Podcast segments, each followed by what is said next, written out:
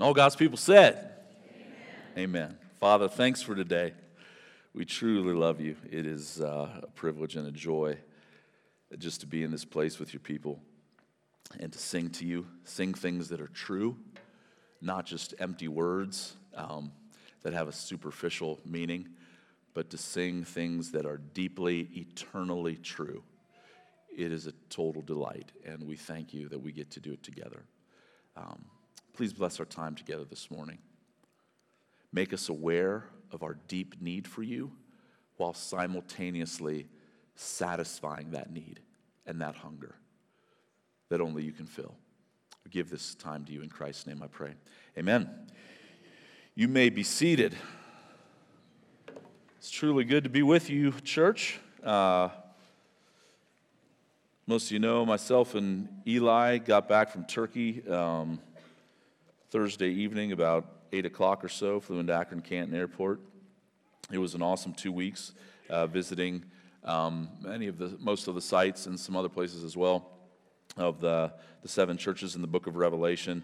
Um, this was much of the place, many of the places and, and region that uh, the Apostle Paul would have traveled uh, during his missionary journeys that you read about in the book of Acts. And it was, it was an awesome time. It was also just a good time to seek the Lord. We, every morning, we would walk about six to seven miles on a prayer walk, and it was just it was just good to get out and just to focus on Him. And it was uh, I just had a really a really good time. But I was also while it was a good time, you know, more than one thing can be true. I also felt um, almost right from the beginning like a little kid that got dropped off at summer camp, and I was definitely homesick and. Uh, missing my family a lot. I would also like to say I never do this because I don't, you know, it's just kind of a personal thing. Um, and also, she absolutely hates to be the center of attention. But I have like the most awesome wife in the world. I really do. Yeah. Um, I just have an awesome wife, and uh, and just really thankful uh, for her and and the rest of the boys in my family. Um, but it's good to be back. Uh, Romans chapter 11, verses 11 through 24 is where we will be at today. So let me read it, and then I will, I will jump in. Romans 11, starting in verse 11, he says, So I ask, did they stumble in order that they might fall? By no means. Rather, through their trespass, salvation has come to the Gentiles so as to make Israel jealous. Now, if their trespass means riches for the world, and if their failure means riches for the Gentiles, how much more will their full inclusion mean? Now I am speaking to you, Gentiles, in as much then as I am an apostle to the Gentiles. I magnify my ministry in order somehow to make my fellow Jews jealous and thus save some of them. For if their rejection means the reconciliation of the world, what will their acceptance mean but life from the dead?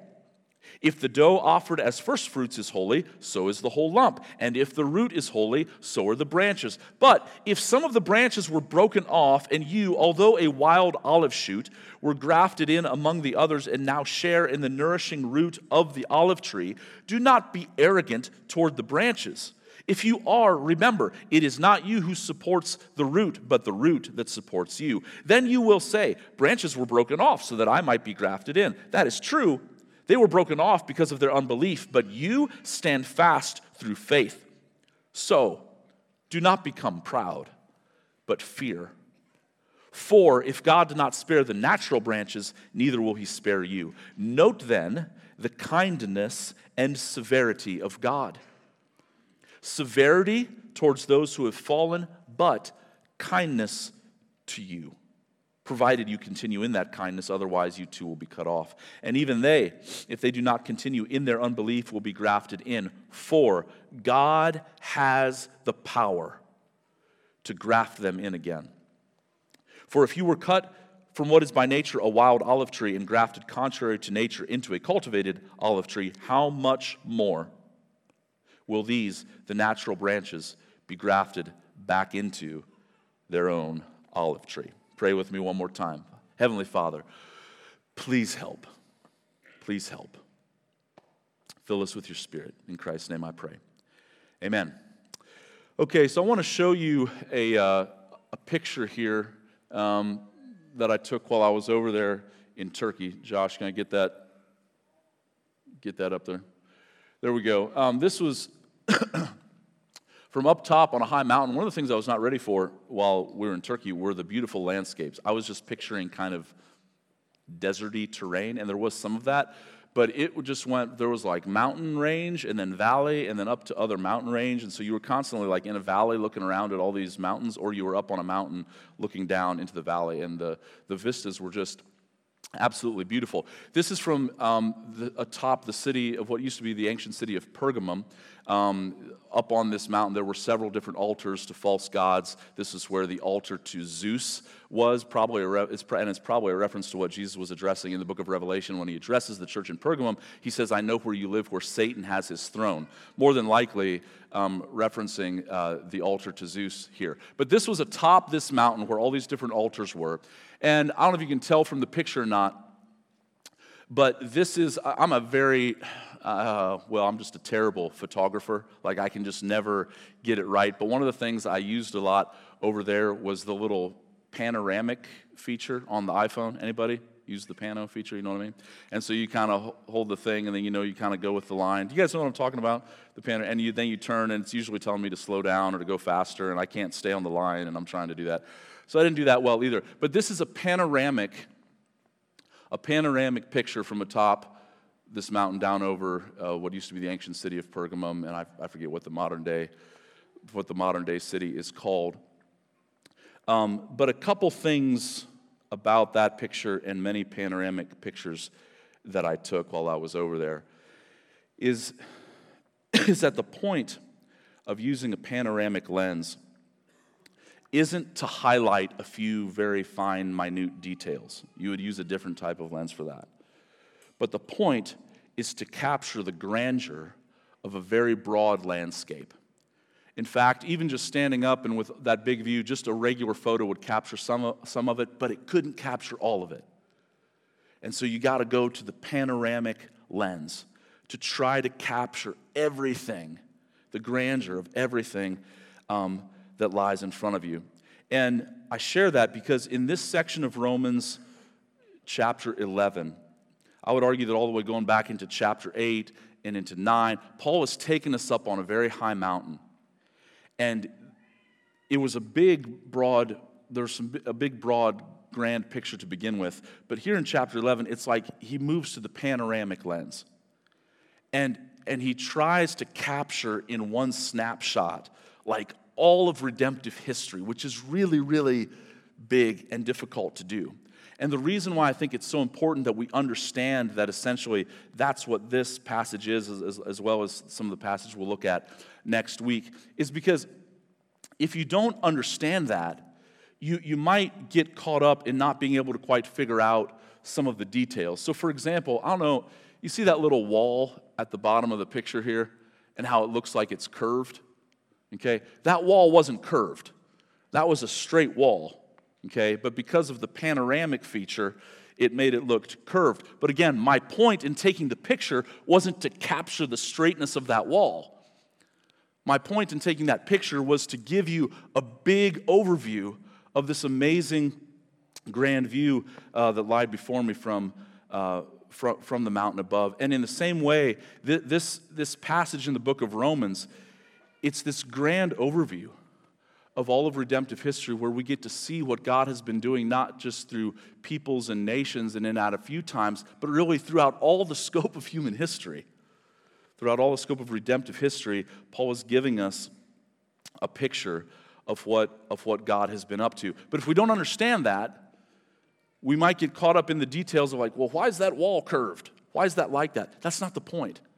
And there, there are a lot of interpretive challenges in this passage. In fact, this passage in Romans 11, in many ways, is a, um, well, I should say this way Romans 9 was a cakewalk compared to many of the things that lie in this passage. There are things that are very difficult to understand. But what I want to argue this morning is that while there are certain things in this passage that are somewhat debatable, there are also certain things that are absolutely undeniable absolutely undeniable. And it's those things that I, that I want to focus on. And again, those things are some really big things from this grand panoramic view uh, that Paul gives us. And so hopefully that helps set it up a little bit to where we can get into this passage and understand what Paul is really after. I'm not going to like, try to shy away from some of the difficulties in interpreting this passage as well as some of the things we'll look at next week in the section to follow. However, um, I don't want us to miss the grandeur of what lies before us. Um, because we're caught up on some of the details. And so here's how we'll kind of work through it this morning the things that are not debatable, but that are undeniable. We'll work through them like this. We're going to look at God's work, our work, and God's perspective and our perspective. God's work and our work, and then God's perspective and our perspective, and I will unpack those as we go through it. First of all, God's work. Here's what God's work is Here's one thing that is undeniably true in the midst of this passage, and that is that throughout the course of redemptive history, God has always been at work to save a people that oftentimes were resistant to that salvation. People are resisting his salvation, but God stays faithful to go to work to save those people by his mercy and by his grace. He says here in verse 11, So I ask, did they stumble in order that they might fall. Now, if I had to paraphrase that question, what Paul is saying is, is God completely, or what Paul's asking is, is God completely, finally, finally, definitively, irrevocably done with the Jewish nation? And his answer, as we've seen many times throughout this book, is a resounding no. Or as he says here, by no means. Now, again, the reason Paul asked that question is because uh, and we've looked at this in the context over the last several weeks, is that for the most part, on a large scale, the, the Jewish people had rejected their Messiah. But as uh, I believe Mark looked at last week, um, the first couple verses of this chapter, even in chapter 11, um, he talks about how God has always had a remnant. Paul himself was a part of that remnant.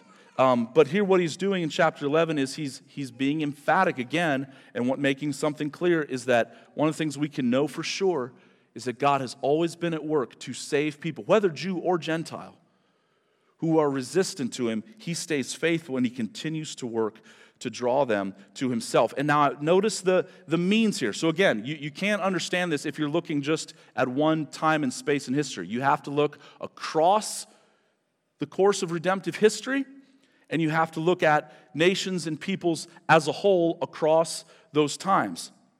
He says there at the end of verse 11, rather, through their trespass, so, and that, what he, that word trespass there is referring to the nation of Israel's, for the most part, large scale rejection of the Messiah. He says, rather, through their trespass, salvation has come to the Gentiles. But then he adds this so as to, or in, in other words, so that this will happen, there's a purpose in it, so as to make Israel jealous. Okay? So, what Paul is saying here, and he's, again, he's going to explain this more as we work through, through, the, through the passage, but here's what he's saying is he's saying that salvation has come to the Gentiles, a people who once were not God's people, have now become his people, as he said it at the end of chapter 9. So you have a people, the Gentiles, who have come to salvation in the Messiah, but that has happened in part through the rejection of the Jewish people who were God's chosen people. They rejected the Messiah, and through that rejection, salvation has now come to the Gentiles. But in that salvation to the Gentiles, God is now working to make Israel jealous so that some of the Jews will come back to salvation and become his people once again. Does that make sense? So it's a lot. Let me say it again. Israel is God's people. They reject the Messiah. You can see this all throughout the book of Acts. Um, very, very quickly, end of Acts chapter 7. Uh, there's a great persecution that arises against the church. It's primarily a Jewish church at that point. Um, but there's a great persecution that comes from the, the Jewish from the Jewish people, the Pharisees and other religious leaders that had also crucified Jesus, you know, worked to persecute the early church. And a great persecution breaks out, and so everybody flees and they go out to Samaria and to these other places that Jesus said that they were going to go. In Acts chapter 13, Paul says, It was necessary that the word of God be spoken to you first, speaking to the Jews, but since you thrust it aside and judge yourselves unworthy of eternal life, behold, we are turning to the Gentiles. Acts chapter 18, the same thing happens. He, um, it says that when Paul and Silas and Timothy arrived in Macedonia, uh, uh, Paul begins to, to, to take more time preaching because those guys had arrived to support him. It says, when they opposed and reviled him, them meaning the Jews, it says he shook off his garments and said to them, Your blood be on your own hands. I'm innocent from, you, from the blood of you all, and I will go now to the Gentiles. The book of Acts actually ends with Paul rebuking many of the Jewish people for rejecting the Messiah and telling them that he's going to go to the Gentiles. So this happens over and over and over again throughout the book of Acts. But again, here's the point Israel, God's chosen people, they in large part reject the Messiah. It then comes to the Gentiles, but God is now saving the Gentiles, but He is not done with His people. He's now going to work through the salvation of the Gentiles to make Israel jealous, and through that jealousy to lead them to salvation. Are you with me? This is what God has been doing throughout the course of time. And can I just say that none of us would think of this plan? None of us would think up this as the storyline. But you can see where Paul is going and where we're going to get next week at the end of chapter 11, where he says, Oh, the depth of the riches and the wisdom and knowledge of God. How unsearchable are his judgments and how inscrutable his ways. For who has known the mind of the Lord, or who has been his counselor, or who has given him a gift, a gift to him that he should be repaid? For from him, and through him, and to him are all things. To him be the glory forever and ever. Amen. So, do you, do you see the scope or context in which Paul is speaking? how he's gone way up high on a theological mountain and he's trying to take in the whole thing, man. He's trying to take in the whole thing. But the thing that we should not miss is that God is the active agent. He is the first cause of all things, working to bring salvation to his people, even though their hearts are hard and they reject it. And just think for a minute about the, the story of redemption, folks. Think about the storyline of the Bible. Think about the big stories that you learn, uh, or many of you may, may have learned in Sunday school growing up. The right away in the garden, you've got the fall, and God provides a way for Adam and Eve, Eve to be clothed in their nakedness and in their shame by killing an animal and giving them garments. By chapter 6, the, the thoughts and intentions of every person's heart are only ever evil continually except for Noah who walked with God, and God creates an ark, and, and anyone's welcome to come in, but none do. A few chapters later, you've got the Tower of Babel, and even after the flood, the earth is repopulated, but now they're building this big tower, and they're trying, they're gonna make a name for themselves, and they say, We're gonna make our name great. And God says, No, you're not. And he disperses them, but then he goes to work in Genesis chapter 12, just, just through one man and one woman. Abraham and Sarah, and they're barren. They can't have kids, and God goes perfect. That's what I need. I need somebody that it just, there's no way this could ever happen apart from my supernatural power. And that's how it works in our, in, in our lives. And God, and God begins to work and begins to draw him to himself. And all throughout history, God lavishes his amazing grace upon people who are resistant to it. Now, our work goes right along with this, and our work is informed by God's work. And again, what is God's work? Throughout history, He's working to save a people that are oftentimes resistant to that salvation. What is our work? Informed by God's work? Our work is to share the message of salvation to a people who often resist it. That's our work as His people to share this message of grace. And now I want us to sit for a second in this idea of jealousy. This idea of jealousy that Paul mentions two times in the text. I've already mentioned it once at the end of verse 11. He says, The salvation has come to the Gentiles. And again, God loves the Gentiles. He sees us as individuals. But again, Paul is very much speaking corporately here. That's the context. And he wants to save the Gentiles because he loves them, but it's also to make Israel jealous. And then look again at verse 13. He says, Now I'm speaking to you Gentiles. So Paul is addressing the Gentiles at the, at the, church in Rome directly. And he says, Inasmuch then as I am an apostle to the Gentiles, I magnify my ministry. Why? In order somehow to make my fellow Jews jealous and thus save some of them. So do you see the word jealous again? So this jealousy that Paul is referring to in regards to this jealousy that's going to be stirred up, he believes, in the Jewish people because of the salvation that they see in the Gentiles. This is not the type of jealousy of like, you know, little kids on the playground saying nana nana boo boo. Okay, this is a type of jealousy that, that leads to salvation. It is a type of jealousy that um, God uses to stir up something in the hearts of the Jewish people that they might repent and turn to their Messiah and to, and to believe in them. Um, now, this might be kind of hard, hard for us to get, but let me give you a, a couple of illustrations in regards to kind of the, this idea of the jealousy that it has in mind. And if you remember here, back in, in Romans chapter 9, um, Paul speaking, excuse me, of the Jewish people, all the way back in chapter 9, verses 4 and 5, he says, They are Israelites, and to them belong the adoption, the glory, the covenants, the giving of the law, the worship, and the promises. To them belong the patriarchs, and from their race, according to the flesh, is the Christ, who is God over all, blessed forever. Amen. You remember when we talked about that several weeks ago? And the, the, word, the word that I use, or the phrase that I use, is that it is fitting it is fitting for the Jewish people to believe in their Messiah because all these promises and this, this blessing through Abraham that was to come to the whole world, which uh, obviously would be all the Gentiles, it came through them. And so, yeah, it's for the Gentiles, but it's especially fitting that it should that it should come to them and that they should receive their Messiah because all these, these natural blessings had been given to them in God's working in redemptive history. And it's kind of like if you grow up in Holmes County and don't like cheese because we got some awesome cheese, amen? People come from all over to eat our cheese. Guggisberg Baby Swiss is my favorite, just throwing that out there. Heini's is also acceptable. Um, but you've got a lot of cheese going on. I mean, we've got the little Switzerland just down the road. God bless the little Switzerland. People come from all over to get it. But it's especially fitting that growing up here, that we might embrace the cheese.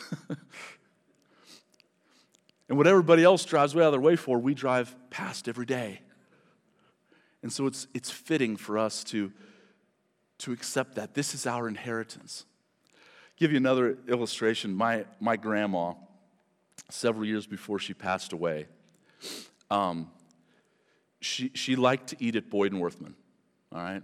Another another Holmes County thing. In fact, it's kind of, it's, it's kind of cute. She met my grandpa at Boyd and Wurthmann back in like the 40s, I believe.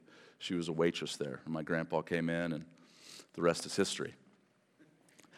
As I say, but she, to, to her last day, she liked, she liked Boyd and Wurthmann. Well, there's oftentimes a line out the front door, door at Boyd and Wurthmann, yeah? Um, and I feel like maybe I've talked about this before, but have any of you ever snuck in the back way at Boyd and Wurthmann? Let's be honest, this church, let's confess here, okay? There's a little basement door. I'm not, I'm not promoting it, I'm just saying locals tend to do it because they don't want to wait in line. Well, my grandma, she wasn't going to wait in no line. But she, she, would, she wouldn't even go in the back way. She would just walk right up the front, right in front of everybody. And she would tell me about it. Like I saw to visit her sometimes. She, she'd be like, I went to Boyd and Wurthmann today. And uh, she's like, but I didn't wait in that line. I just walked right in past him and I went, said, and everybody in Boyd and Wurthmann knew, knew my grandma and stuff. And, but the point is, again, I'm not, this isn't a moral lesson on that it's okay to jump the queue, okay? But the point is, the point is, is like that was her inheritance. That was, that was hers, man. You can come from out of town and eat here, and yeah, you'll get to get in, and, and, it, and it's yours. But like, her, she was like, this is, this is mine. She felt a sense of ownership to it. And she wanted to embrace it. And in that same way, there, it's Paul saying here that through the salvation that's come to the Gentiles, which is all of us, there's going to be something that I believe has been happening throughout history, will continue to happen, and one day I think, although I, I think this is part of the thing, one of the things that's somewhat debatable, I also think it's going to happen large scale in the nation someday, is that God is not going to stop saving people, even people who are resistant to that salvation.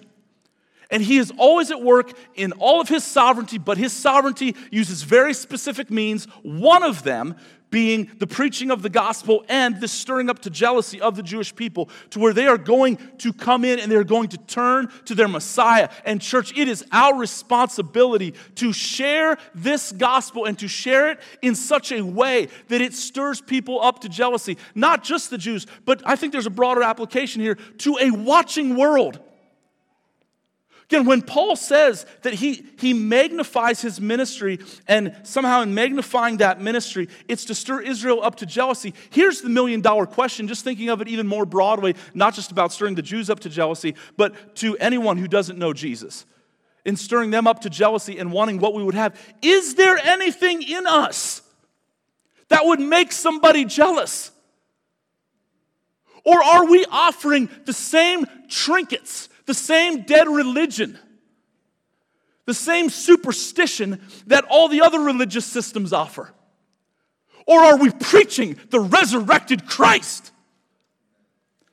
Risen from the dead, totally unique from every other religion. There have been many religions throughout history where men have claimed to be God, but here's the, here's the, here's the golden nugget they all died and they stayed dead, but not our Messiah not Jesus Christ. And any secular historian worth his salt will at least admit this. Will say Jesus was a real historical person. He really lived. He really died. Many will even acknowledge that he was also crucified. And then they'll say this. And then on the third day, something happened. Something happened. We know what that is. And this is the message that we're to preach and that we're to bring to the world. But not only, not only in our preaching of this gospel, but in the way that we live our, our, our lives, what, what qualities are there in us that would make people jealous? And let me sit for a second just in, in another verse here that I think helps um, maybe bring some clarification to maybe what Paul has in mind in verse 13 when he says the little phrase there, I magnify my ministry. That, that word magnify, it's just the idea of highlighting something. Okay, so like in my notes today, I've got a bunch of things written down, but I've also got a bunch of things highlighted. They're things I really want to stand out. They're, they're things that I want to make sure that I, that I don't miss. But he says, I magnify or I, I highlight my ministry. But what, what part of his ministry? Well, listen, listen to this, uh, just a, one verse here Acts chapter 20, verse 24. Um, Paul is speaking to the Ephesian elders in the book of Acts. Ephesus was a place where he had spent much time and ministered every day for two years, lecturing every day. If you can imagine how awesome that would have been to have the Apostle Paul in your city, um, lecturing through the scriptures every day. But now he's, he's getting ready to leave Ephesus, and he calls all the elders together, men that he would have spent a lot of time with and with whom he would have been very close. And he tells them that he's never going to see them again because he's going to Jerusalem and he knows that he's going to be arrested and things are going to be difficult for him. But he says this in Acts chapter 20, verse 24.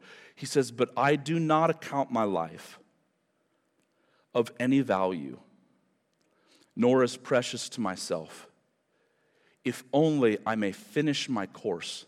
And listen, the ministry that I received from the Lord Jesus. Remember, he says in verse 13, I magnify my ministry.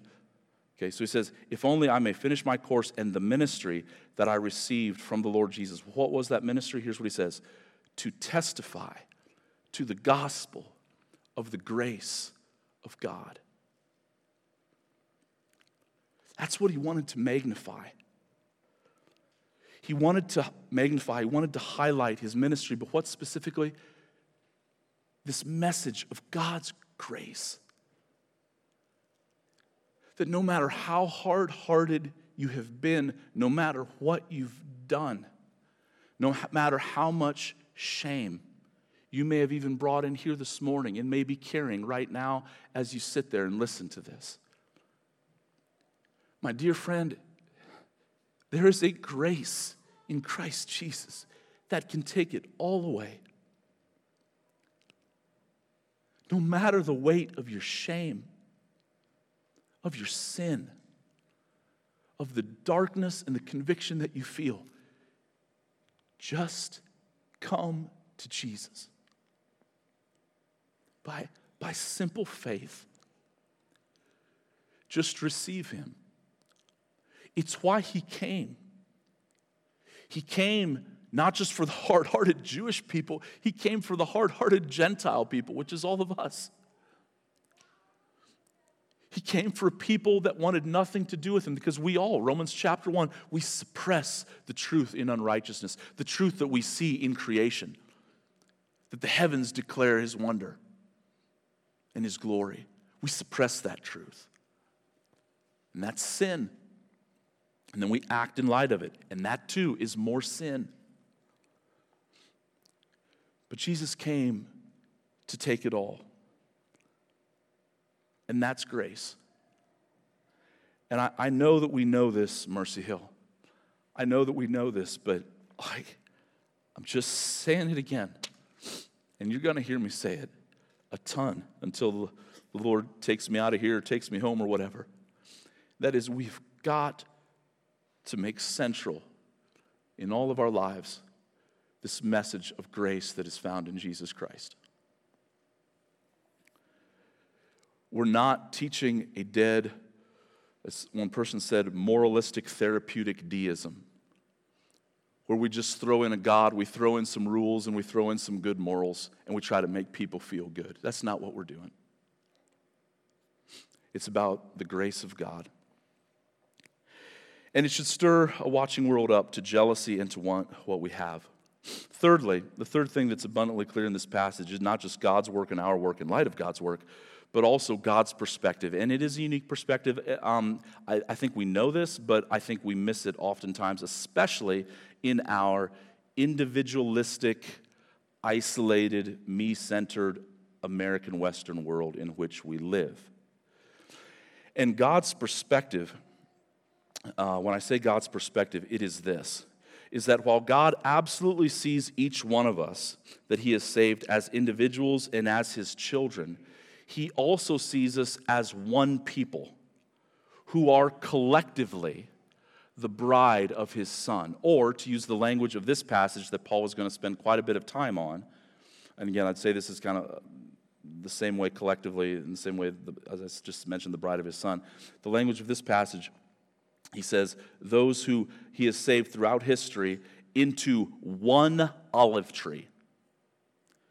Into one olive tree that was meant to bear fruit for his glory. Now, let's spend some time on this. This is quite a famous uh, metaphor that Paul that Paul uses, and again, this is where um, sometimes much of the confusion and difficulty in interpreting this passage lies.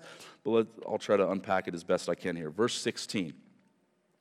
He says, If the dough offered as first fruits is holy, so is the whole lump. Now, so Paul actually uses two metaphors here. One is this of the first fruits and the, and the dough, and then he uses that of the olive tree. They're, they're fairly synonymous illustrations. He by far spends the most time on the olive tree illustration, but let me not brush past this here the offering of the dough. So he says, If the dough offered as first fruits is holy, so is the whole lump. Now, here's, here's kind of the gist of this is that when there was a harvest in Israel, the first thing that the Israelites were to do with the first part of that harvest was to take the first of the first, so to speak, and to offer it to the Lord. And when you offered it to the Lord, it made the rest of it holy.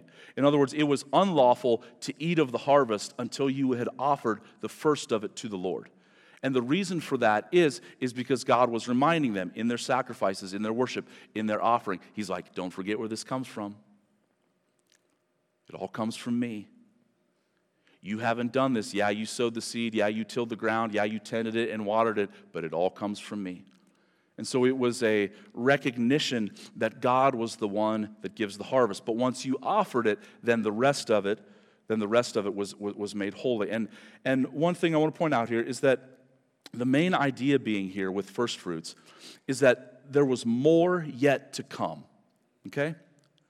You offered it to the Lord because there was more yet to come. You can now partake of what he had, but there was also more yet to come. And that too was going to be from the Lord. Now, he rolls from there. He just mentioned that briefly right into the olive tree illustration, and he sits on this for quite a while. Second part of verse 16. He says, And if the root is holy, so are the branches. Now, the question is going to become who's the root, who's the branches, who's the wild olive shoot, all this stuff. Let's, let's read on and I'll explain it. Verse 17, but if some of the branches were broken off, now, key word there is some, not all, but some of the branches were broken off, and you, speaking to the Gentiles in the context, and you, a wild olive shoot, were grafted in among the others and now share in the nourishing root of the olive tree. Do not be arrogant towards the branches. If you are, then remember it is not you who support the root, but the root that supports you. Now, providential, providentially, um, I was uh, I w- I didn't know this was going to be happening at all when we when we went to Turkey, but we literally spent hours upon hours walking through olive tree groves while we were, while we were over there. And I knew that this passage was coming up, and I was trying to understand this. So, can I get those pictures up there? Get the first one up there, Josh. Um, this is the picture I took uh, walking through an olive tree grove. There they are. That's a little olive tree, all right? Um, there were just miles and miles and acres and acres of them. Go to the next one, Josh. This is, well, go, go back quick. Go back quick, Josh. Sorry. So these are, these are olive groves where people are intentionally tending them and planting them and harvesting them, taking care of them, making sure they're watered, all that stuff. Okay, go to the next one. This was a wild olive tree. And as you can see, at the bottom, there are all these shoots coming out of it, right? But this was one that was just kind of growing in the wild. It wasn't, it wasn't tended. But just to help give you a little bit of an idea of what Paul has in mind here, is you have these tended olive trees, okay, the first picture, and then you've got this uh, wild olive tree with wild olive shoots shooting out of the bottom of it. Okay? Now, I didn't get a good picture of this, but I actually went in there and I was like moving the little shoots away and like trying to take a picture of it, but I couldn't get a good one. And some of those little shoots actually do, they get grafted into the trunk and they begin to grow. But go to the next picture here and let me show you. There you go. This is a picture. I didn't take this one, I found it on the internet. Praise God for Google. Um, but this is a picture of a stump, and you can see that there, that a wild olive shoot had fully been grafted into, and you can see how that shoot then grew in that stump and became alive and able and able to bear fruit. Okay, so you with me? Does that make sense? What Paul is saying here in this passage is that we as Gentiles were like those wild olive shoots at the bottom of that second picture that I, I showed. We were alive, yet we were not fruit bearing. There was nothing in us that gave, that, gave glory, that gave glory to God, and there never would be. But in His grace and in His, in his mercy, we were grafted into the olive tree. But, again, the context of this passage is we were grafted in because some, verse 17, because some branches were broken off.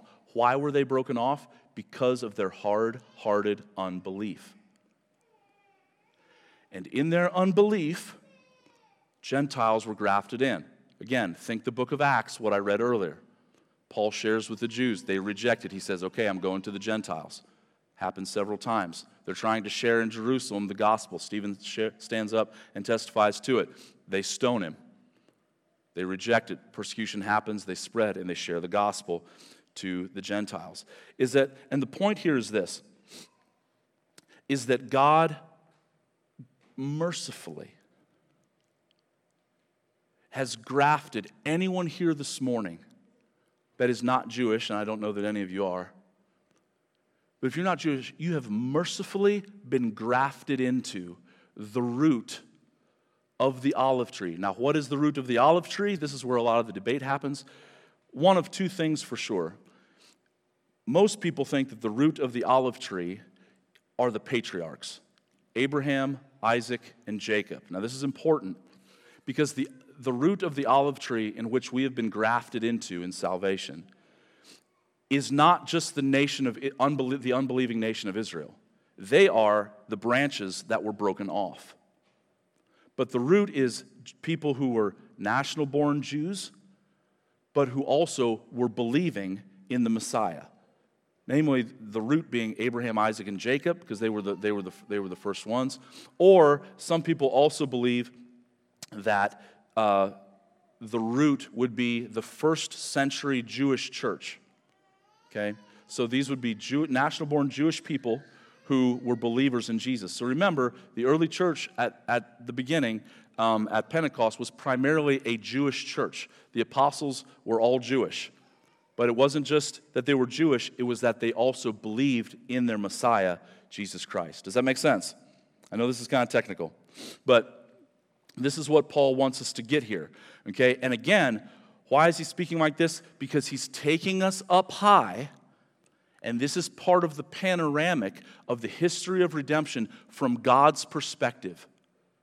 That He absolutely sees you as an individual and He knows you. He knows the number of hairs on your head. He knows your thoughts before you think them. He knows your words before you speak them, Psalm 139. But He also sees us as one olive tree. And this is the church, Jew and Gentile, who have believed in the Messiah. Now, there's some of you are going to be familiar with this, some of you aren't. I'll just throw it out there. Um, th- there's many times when you begin to talk about the church in Israel, there's a lot of heated debate about it. And one of the terms that gets thrown around a lot is the, the term replacement theology. And that term, it's, it's a pejorative. It's usually used in a derogatory sense by those who still believe that we like should radically support the nation of Israel today, and it gets into a bunch of politics and different things like that. Um, but uh, the, the point being is that the word itself, replacement theology, isn't very accurate. What I would propose is that the biblical word that should probably be used is inclusion theology. Is that the true people of God aren't just, just the Jewish people. Remember back in chapter 9, verse 6? Not all who are Israel are Israel. Not all who are Israel are Israel. Who's true Israel? Those who have believed in the Messiah. And so it's not that the Gentile people who have believed have replaced Israel. No, no, no. We've been grafted in to one tree, the believing Jewish people who are the root, and us as a wild olive shoot who have been grafted in. Does that make sense? Are you with me? Now, you're like, well, why does that matter? I mean, that's cool and okay. You show me some pictures in the olive tree. I mean, I guess I get it. Well, Again, there are certain things in this passage that are debatable, but there are others that are undeniable. And here's another one of the undeniable things not only what God sees from his perspective, but also what we are to do in light of it, our perspective. Here's the takeaway in light of this theology that I've just unpacked do not be arrogant, but be humble. Let me show you this. This is Paul's, look at verse 18. I read it a couple times already but I didn't highlight it. End of verse 17, although a wild olive shoot were grafted in among the others and now sharing the nourishing root of the olive tree. verse 18, what's undeniable? He says this do not be arrogant towards the branches. Who are the branches? The unbelieving Jews. So it's not just, just don't be arrogant, or to say that the positive way, be humble, show humility. But show humility even towards those who reject it, who rejected the Messiah, and who might reject you. And again, in terms of broader application, I want to be very clear that he's obviously talking about the Jewish people here, but there's also a broader application for anyone who does not know Christ. Is brother, sister, we should be adamant, we should be bold, we should be courageous in sharing the message of the resurrection and the grace that is offered in Jesus Christ for the forgiveness of sins. But we should not do that with arrogance. We should not do it with pride. We should do it with the utmost humility. And I just, I just wonder about Paul's life, because Paul, at one time, it would have seemed, was one of these broken off branches. He was a Jew who rejected the Messiah. And in the story of Stephen and of Stephen's testimony and testifying to the grace of God and, um, and to the witness of the resurrection, you guys know the story at the end of chapter of Acts chapter 7. They're stoning Stephen. And it says, the witnesses laid down their garments at the feet of a young man named Saul. Saul is the man who would go on to become the Apostle Paul. They laid their garments at the feet of a young man named Saul, and as they were stoning Stephen, Stephen called out, Lord Jesus, receive my spirit. And falling to his knees, he cried out with a loud voice, Lord, do not hold this sin against them. That's the type of humility I'm talking about. He didn't shrink back. He didn't, and please hear me, I mean, we could sit on this forever. This is so, so, so, so important especially in terms of a broader application for the world in which we live, where everybody says, you got to tolerate my view and you have to be tolerant of me, and if, if you disagree with me, then you hate me. Listen, I am not talking about shrinking back from sharing the undiluted gospel of the grace of God and of repentance and faith in Jesus Christ. You guys know that. However, I want us to share it not with hatred of those who are against us, but also not affirming those who are against us. The world wants to make it this, this false dichotomy that if you disagree with me, well, then that means you hate me and you're intolerant and you're just condemning me and you're shaming me. That's not it at all. We're not going to affirm sin. We're not going to affirm what the Bible clearly calls wickedness. But we're also not going to hate them. We're going to testify to the grace of God and, if need be, even be willing to lay down our lives. That's what he's called us to do.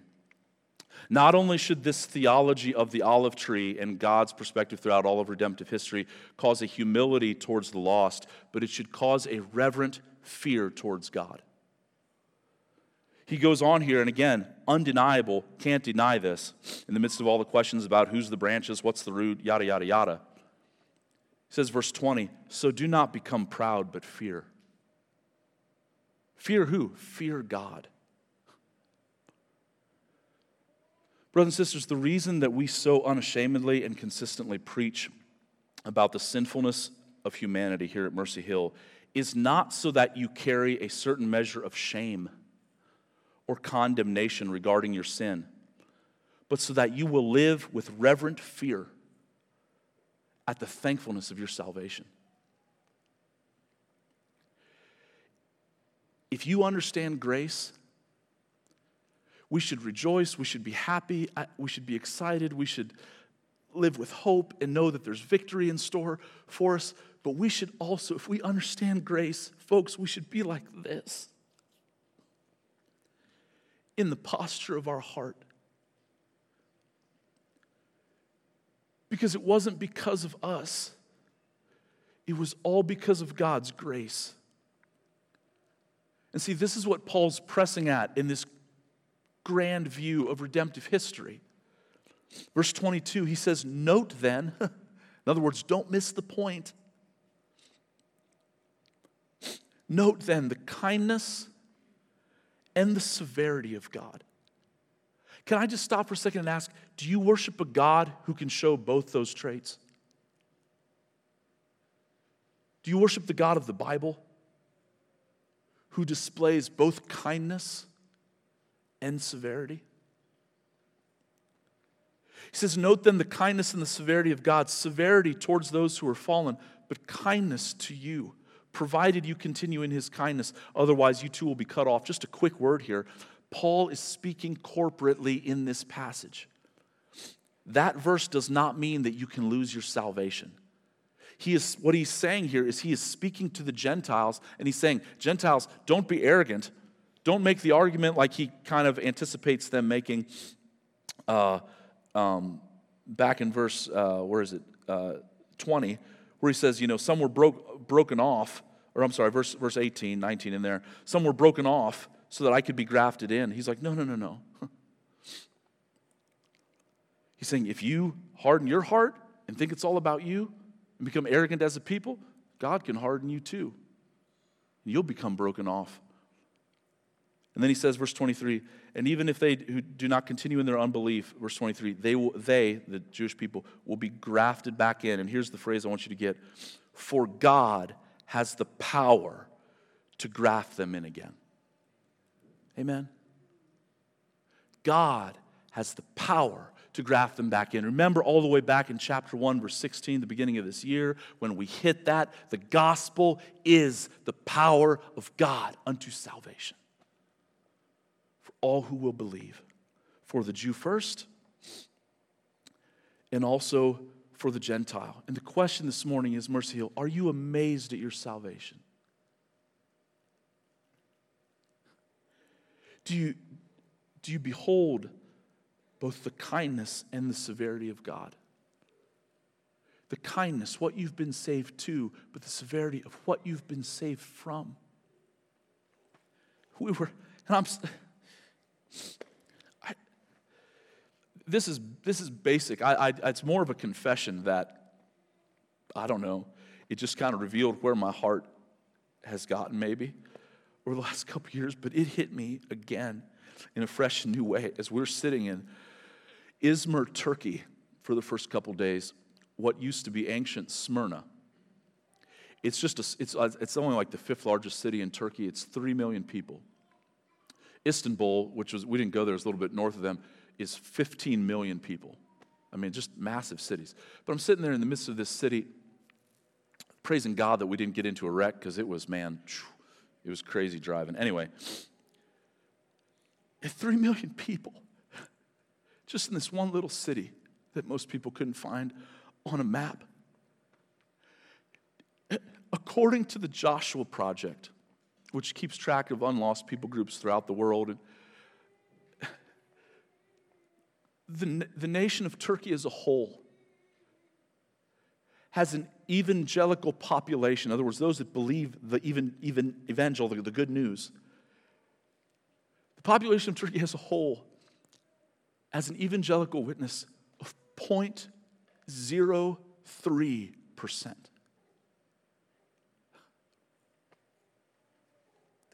And I just, my time over there, I would just, at night, like it literally at times, like kept me up. And, you know, and it just in God's providence, just thinking about that. And then also this passage I'm getting ready to study. His brother and sister, dear friend, it's not, please hear me, I'm not trying to do a drive by guilting. But I'm just saying, I'm just saying, if you're saved, it is the greatest miracle in the world.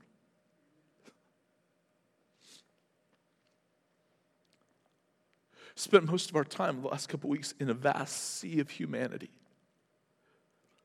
That it, apart from God doing something, is on their way to an eternity without Him. And so, again, do you see why Paul would say here, I do much to magnify my ministry? What ministry? To testify to the gospel of the grace of God. And so it should cause humility towards the lost and a good, hearty, biblical, reverent fear and thankfulness towards the God who saved us. Do you remember? This is coming to me the, the story of the, the 10 lepers in the book of Luke. And they, they all have leprosy, and so they weren't allowed near anybody, and so they hang out together. And they come near Jesus and they, they weren't allowed to approach anybody, so they shouted out from a distance, like, you know, Jesus, have mercy on us. And, and he says, Go and show yourself to the priest. And as they go, and as they're on their way, all of a sudden they look down and the leprosy is gone. And just one of them, just, just one out of the ten, turns. And even though he was told by Jesus to go show himself to the priest, eh, the priest could declare him clean, but he knew who made him clean. And he turns and he comes back. And, and this is a picture of, of what do I mean when I say reverent fear? It says he falls on his face. Not just on his knees like this, but on his face at the feet of Jesus. And Jesus says, Were there not, were there not 10 that were cleansed? Where are the other nine?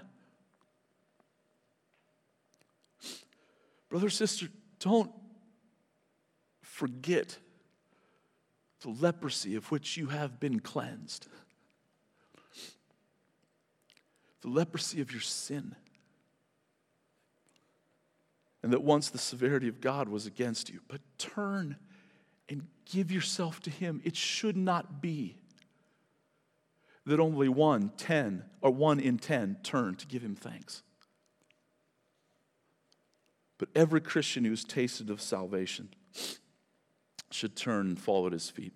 Um, I'm going long here and I got more to talk about, but I'm going to continue to ramble. And uh, we need to wrap up here. But, worship team, you can come up. And. Um,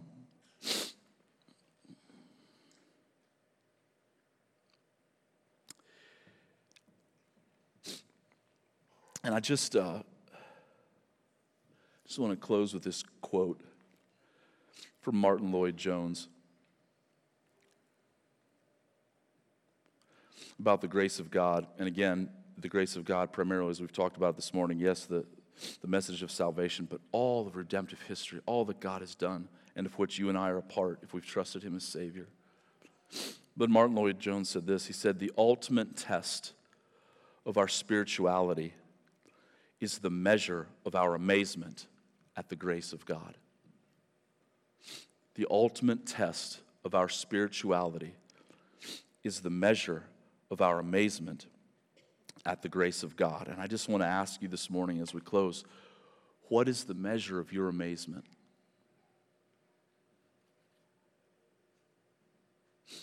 What is the measure of your amazement? And then I got to thinking, I was like, man, the measure or the ultimate test of our spirituality is the measure of our amazement at the grace of God. But how do we measure our amazement? How do we measure whether or not we're truly amazed? I would offer this the way we measure our amazement is by our consecration to the mission.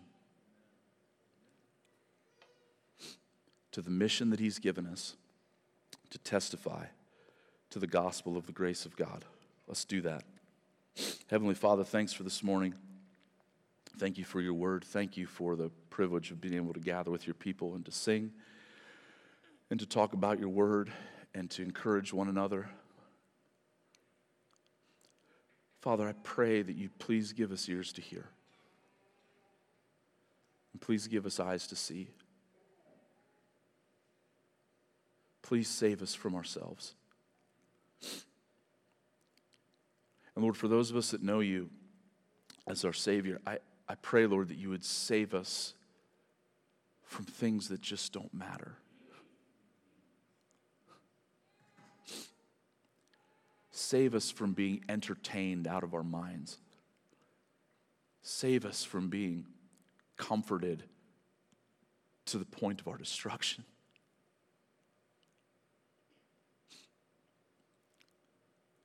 Let our hearts be captivated with awe and wonder at what you have done for us. And Father, please help us to respond biblically. Make me a person like this. Make us a church like this. In Christ's name I pray. Amen.